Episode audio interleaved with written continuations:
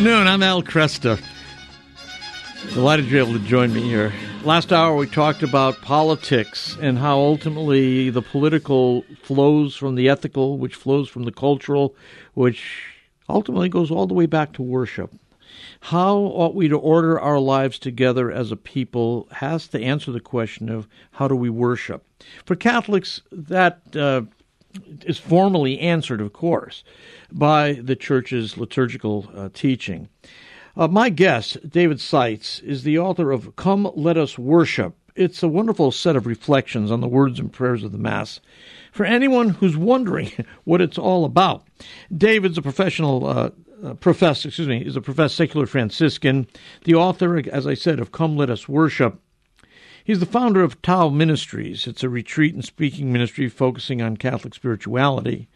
Uh, his mission is to help people from all walks of life seek a deeper relationship with God. He studied in the MA uh, theology program at Sacred Heart Major Seminary in Detroit with a concentration of sc- sacred scripture. He has also earned his certification in the New Evangelization from Sacred Heart. He also serves uh, as a certified hospice chaplain.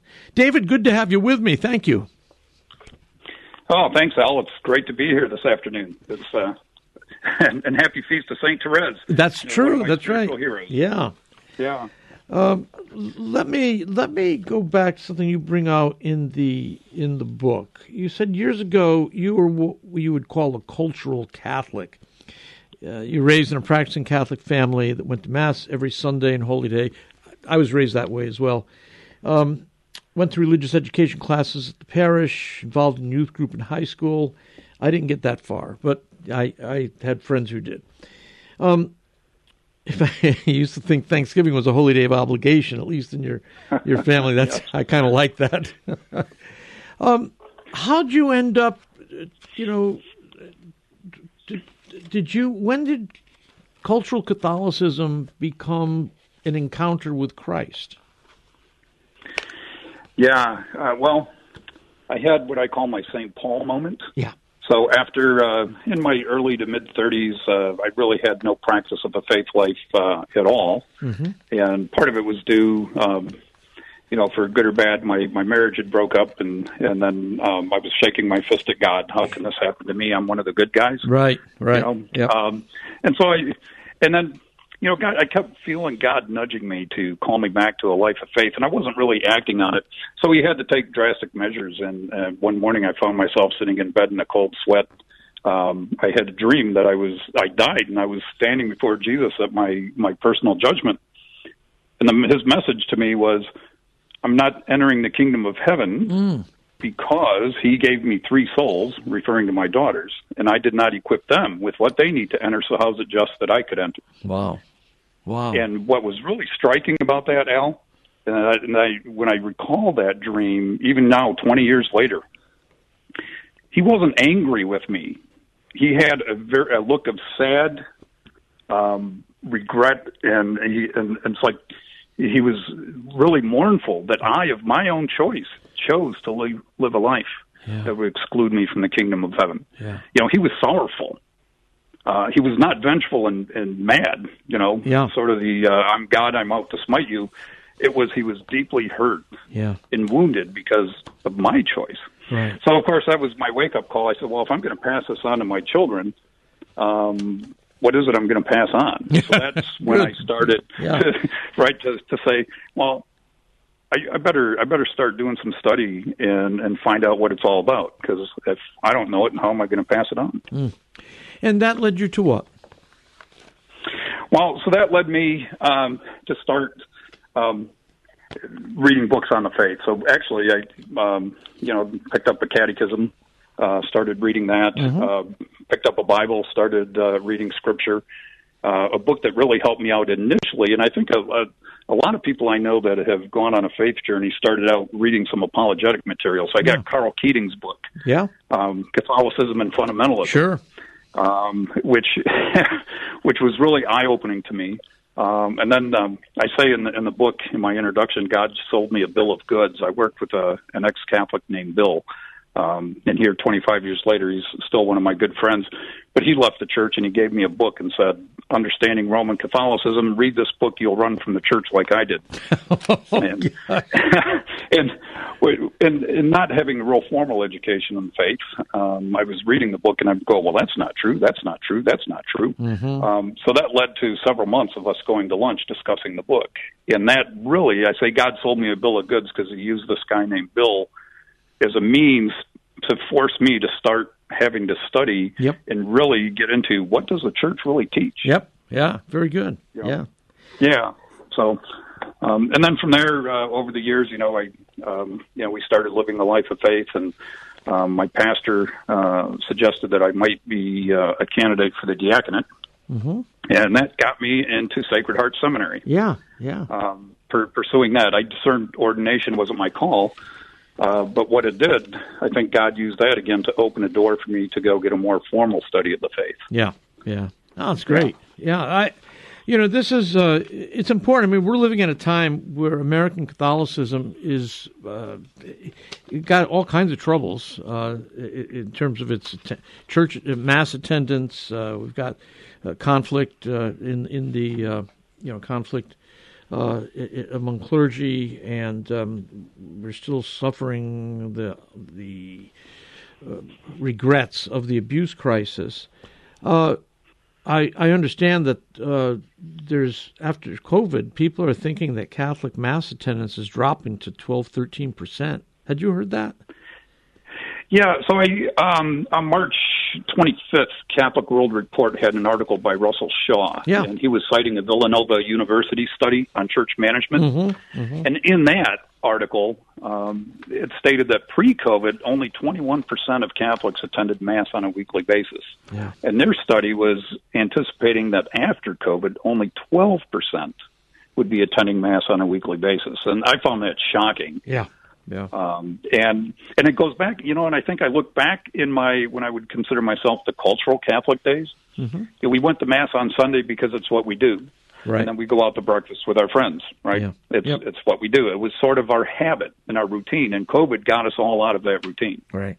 Right. You know, oh, I live streamed, and then you look at the numbers. I I know our pastor was talking about. Um, you know, you can see the number of people on the live stream mass, and as the weeks went on, the live stream attendees were fewer and fewer and fewer. Yeah, yeah, even Um, drift away and- from that. Yeah, yeah. So that that's kind of alarming, and, I, and I, it got me thinking. And, and you know, it was one of uh, so I took the time uh, with the COVID shutdowns to to write this book uh, because I as when I could not attend mass, I was missing mass Mm-hmm. um, and missing the Eucharist and missing that community. And I thought, and then you start hearing reports of people, you know, they're they're thinking they're not going to come back. Um, and I thought, well, if we if people really understood what it was we did at Mass and how we participate in the worship and how we participate in the redemption Yes, of Christ Yeah. by participating fully in the Mass, you couldn't keep us away. I know, I know. Yeah, Yeah. the enthusiasm would be overwhelming, and I, and I mean, this is why I'm so happy with your writing of the book because anything we can do to help all of us uh, enter more deeply, and really, you can always enter more deeply, even those who are enthusiasts uh, about uh, liturgy and and uh, worship. Uh, there's always uh, deeper to go. It's um, at the mass. It's when uh, he- heaven touches earth. It's where eternity enters time, and we have that privilege uh, at every uh, Eucharist. When you um, when you, when you share the truths that you express in the book, "Come, Let Us Worship," with friends and family, are they interested? Do they do, are they willing to sit down and, and hear you out? How, how do you go about sharing with them? Yeah, great question. Um, I've found it's been a very positive response um, from friends and family uh, to the book, and and non friends and family. Quite frankly, I've, Yeah. I've gotten some very good response. Uh, I tried to write it in a conversational tone, so Yeah. you don't have to have a degree in theology. Right? Yeah, no, know, it's got a to- good to tone. get some value out of the book. Yeah. And um, but I've had I've I've had um, well my my parents who are daily mass attendees uh, for years and years and years and years uh, both told me, "Wow, reading your book, I learned something I didn't realize. Yeah. Um, you know, for the fact, you know, how, how the sacrifice, Abraham sacrificing Isaac prefigures Christ. Mm-hmm. God the Father sacrificing his son. Oh, Isaac carried the wood, Christ carried the cross.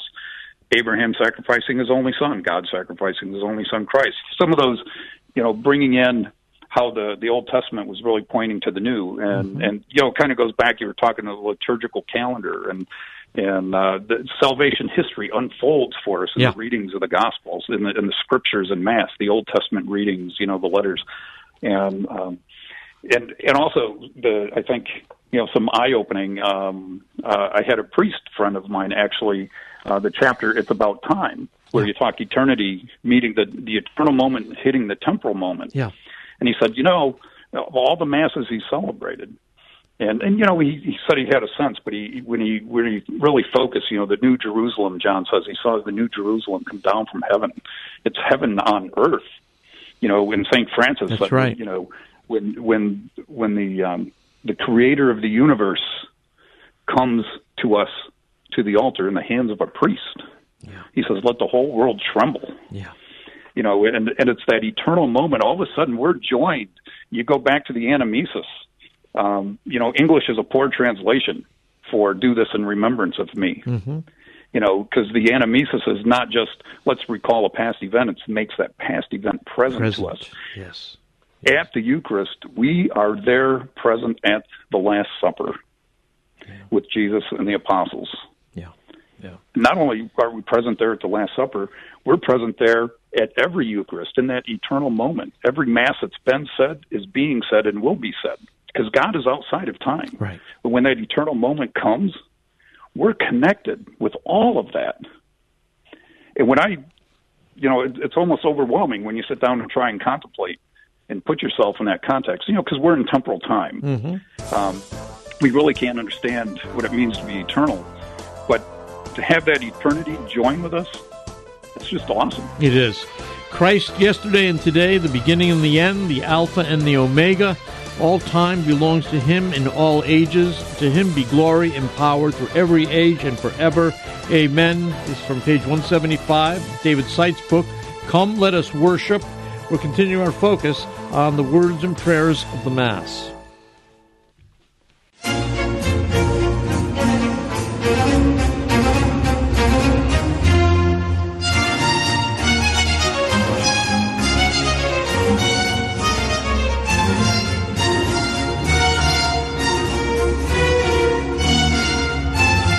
Good afternoon.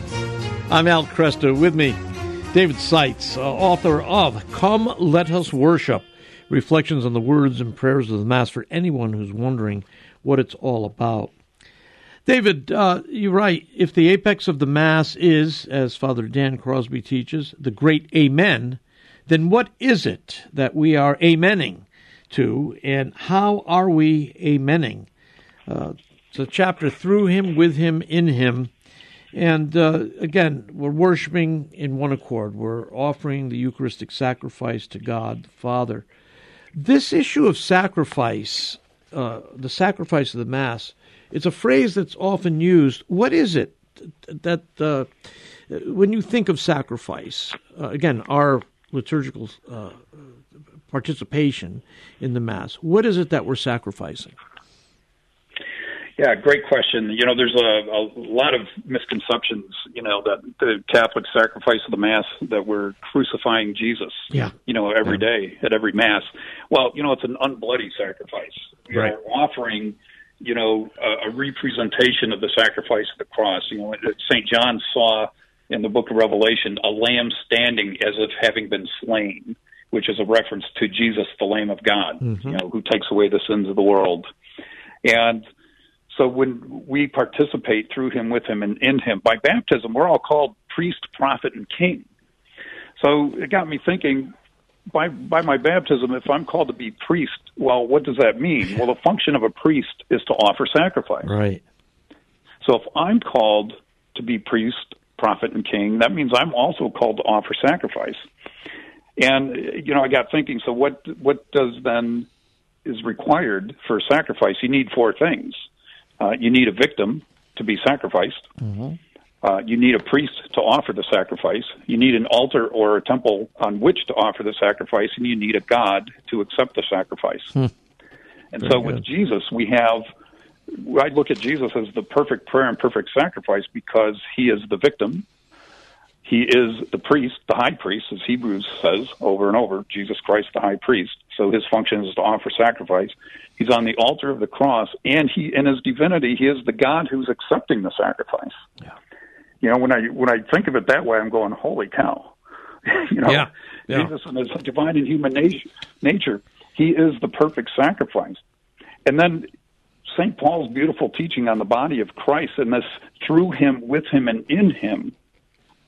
When I started thinking about, well, what does that mean?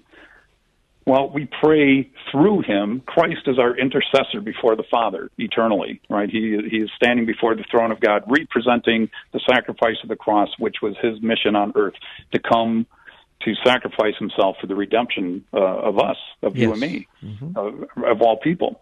So we at the Mass we are offering and we are praying through Him to God the Father. See God, look at the sacrifice of Your Son. Have mercy on us. The, the Mass from the beginning to end is a big prayer asking for God's mercy, begging for forgiveness, thanking Him for His redemption, and then we pray uh, through Him with Him because in the body of Christ, he's, he's one of us. He became man, right? He took on flesh. We are his brothers in, in his human nature. So we stand with Christ. We're praying through him. He's our intercessor. We're praying with him as his brothers and sisters.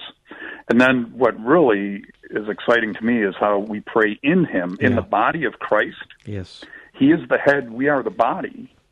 And so when we are praying with uh, in him, it's when I pray, Christ is praying. When Christ is praying, I'm praying. When you're praying, I'm praying. Yeah, um, it's you know we're we're so in this mystical body of Christ so tied together. Right. Right. And and it's it's really powerful, a powerful image. And you know, I look at the the Psalms. Um, you know, the Holy Spirit gave us His own words to use to praise God uh, and and to lament. One of my favorite psalms is Psalm 64. The first verse is, "Oh God, hear me as I complain." I said, you know, the Holy Spirit, God gave us the words to use. It's okay to complain. That's sometimes. right. That's right. But but we're praying with him, through him, in him, right? It's all one. Which I, I think I discuss in, a, in my a chapter. Uh, I discuss about sin because I say if Mass is about the the mercy and forgiveness, it, it implies there's something that needs to be forgiven, and that is sin. And with this union of the mystical body, you know, there's no such thing as a private sin. That's right. That's you know, right. If I, yeah. if I sin, I'm weakening the body overall. That's right.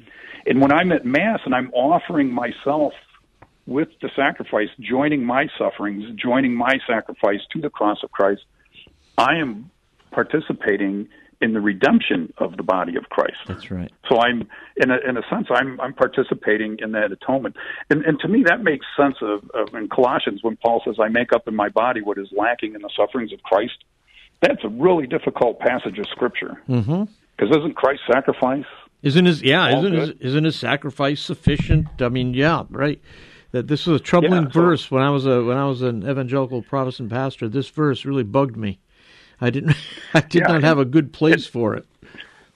Yeah, and the only way that, that I found well, maybe it's not the only way. The way I found to make sense of that is that redemptive suffering where we join our sufferings to the cross of Christ. Yeah. Joining in the, in that redemption, right? So uh, when I'm uh, you know exercising my priesthood that I get from baptism, um, I'm I'm joining that, and so that you know, growing up, my dad used to say, "Offer it up, offer it up," and you know, well, yeah, yeah, yeah. You know, I never really gave much thought to it, right? Until I started thinking about how we join our sufferings to the cross of Christ. Yeah, yeah. And you know, it doesn't mean that we're adding to His sufferings and we're taking away or we're we're we're completing them.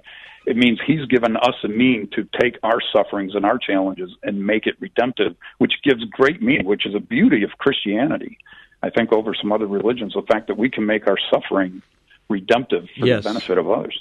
Yeah, I, I think I don't think there's anything uh, like uh, this idea of St. Paul. You mentioned Colossians 1.24, uh, I rejoice in my sufferings for your sake, and in my flesh I'm filling up what is lacking in the afflictions of Christ on behalf of his body, which is the church. Uh, this idea that we are in Christ, uh, members of His body, uh, and that there's this mystical union between head and body. I don't know any other uh, religious tradition uh, that, that, even comes close to this.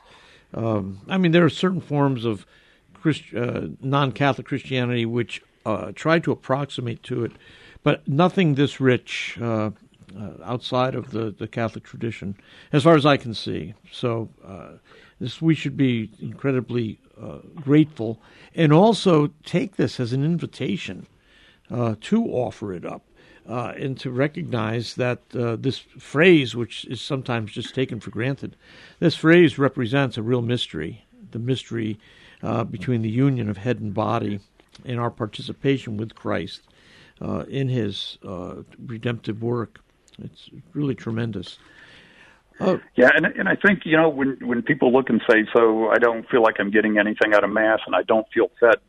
When I came around to the perspective that you know I don't go to mass because God owes me a good feeling, right, and God right, owes me right. right this this uh, you know ecstatic spiritual high. You know, he he says in John four twenty three, a, a real telling verse of scripture. He says, "The hour is," Jesus said, "The hour is coming." And is indeed here now when worshipers will worship the Father in spirit and truth. And indeed, the Father seeks such people to worship Him. Yeah.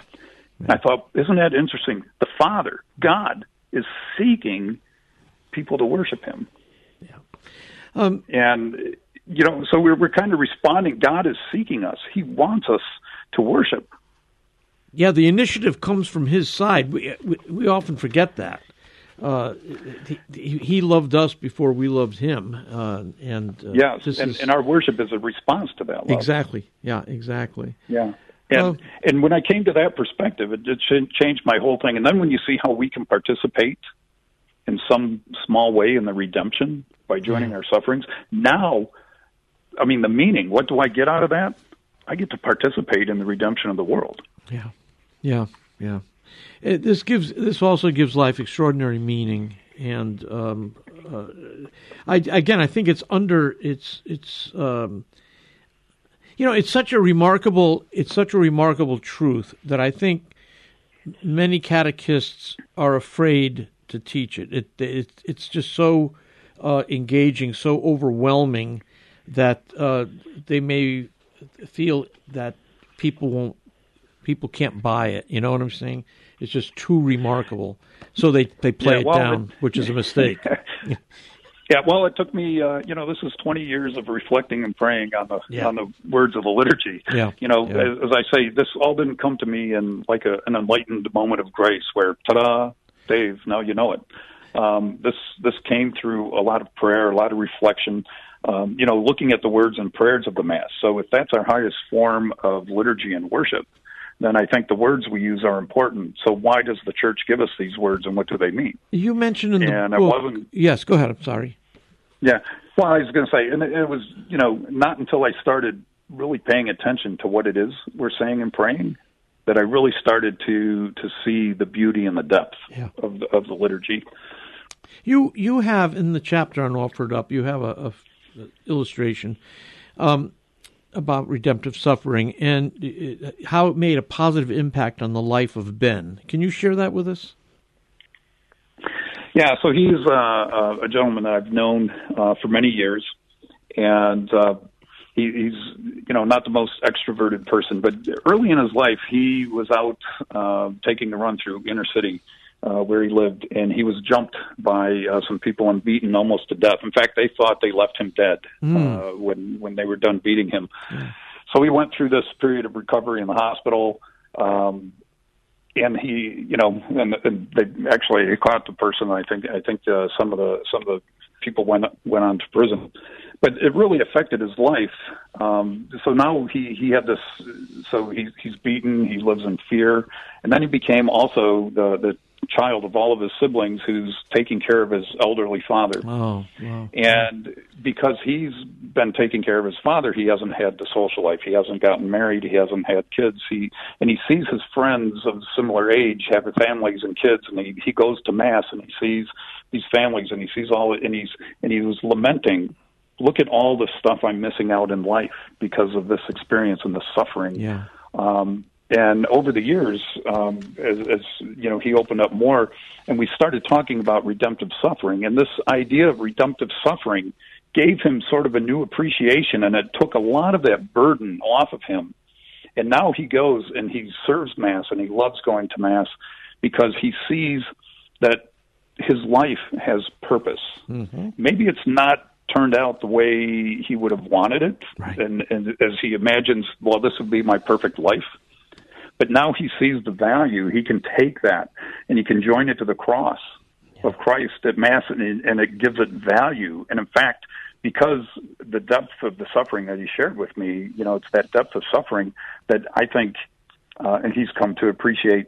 He has an, an even more depth of worship and a yeah. depth of appreciation for the redemption. Yeah. And then, you know, so it's given the suffering meaning and by giving his suffering meaning, it's given his life purpose.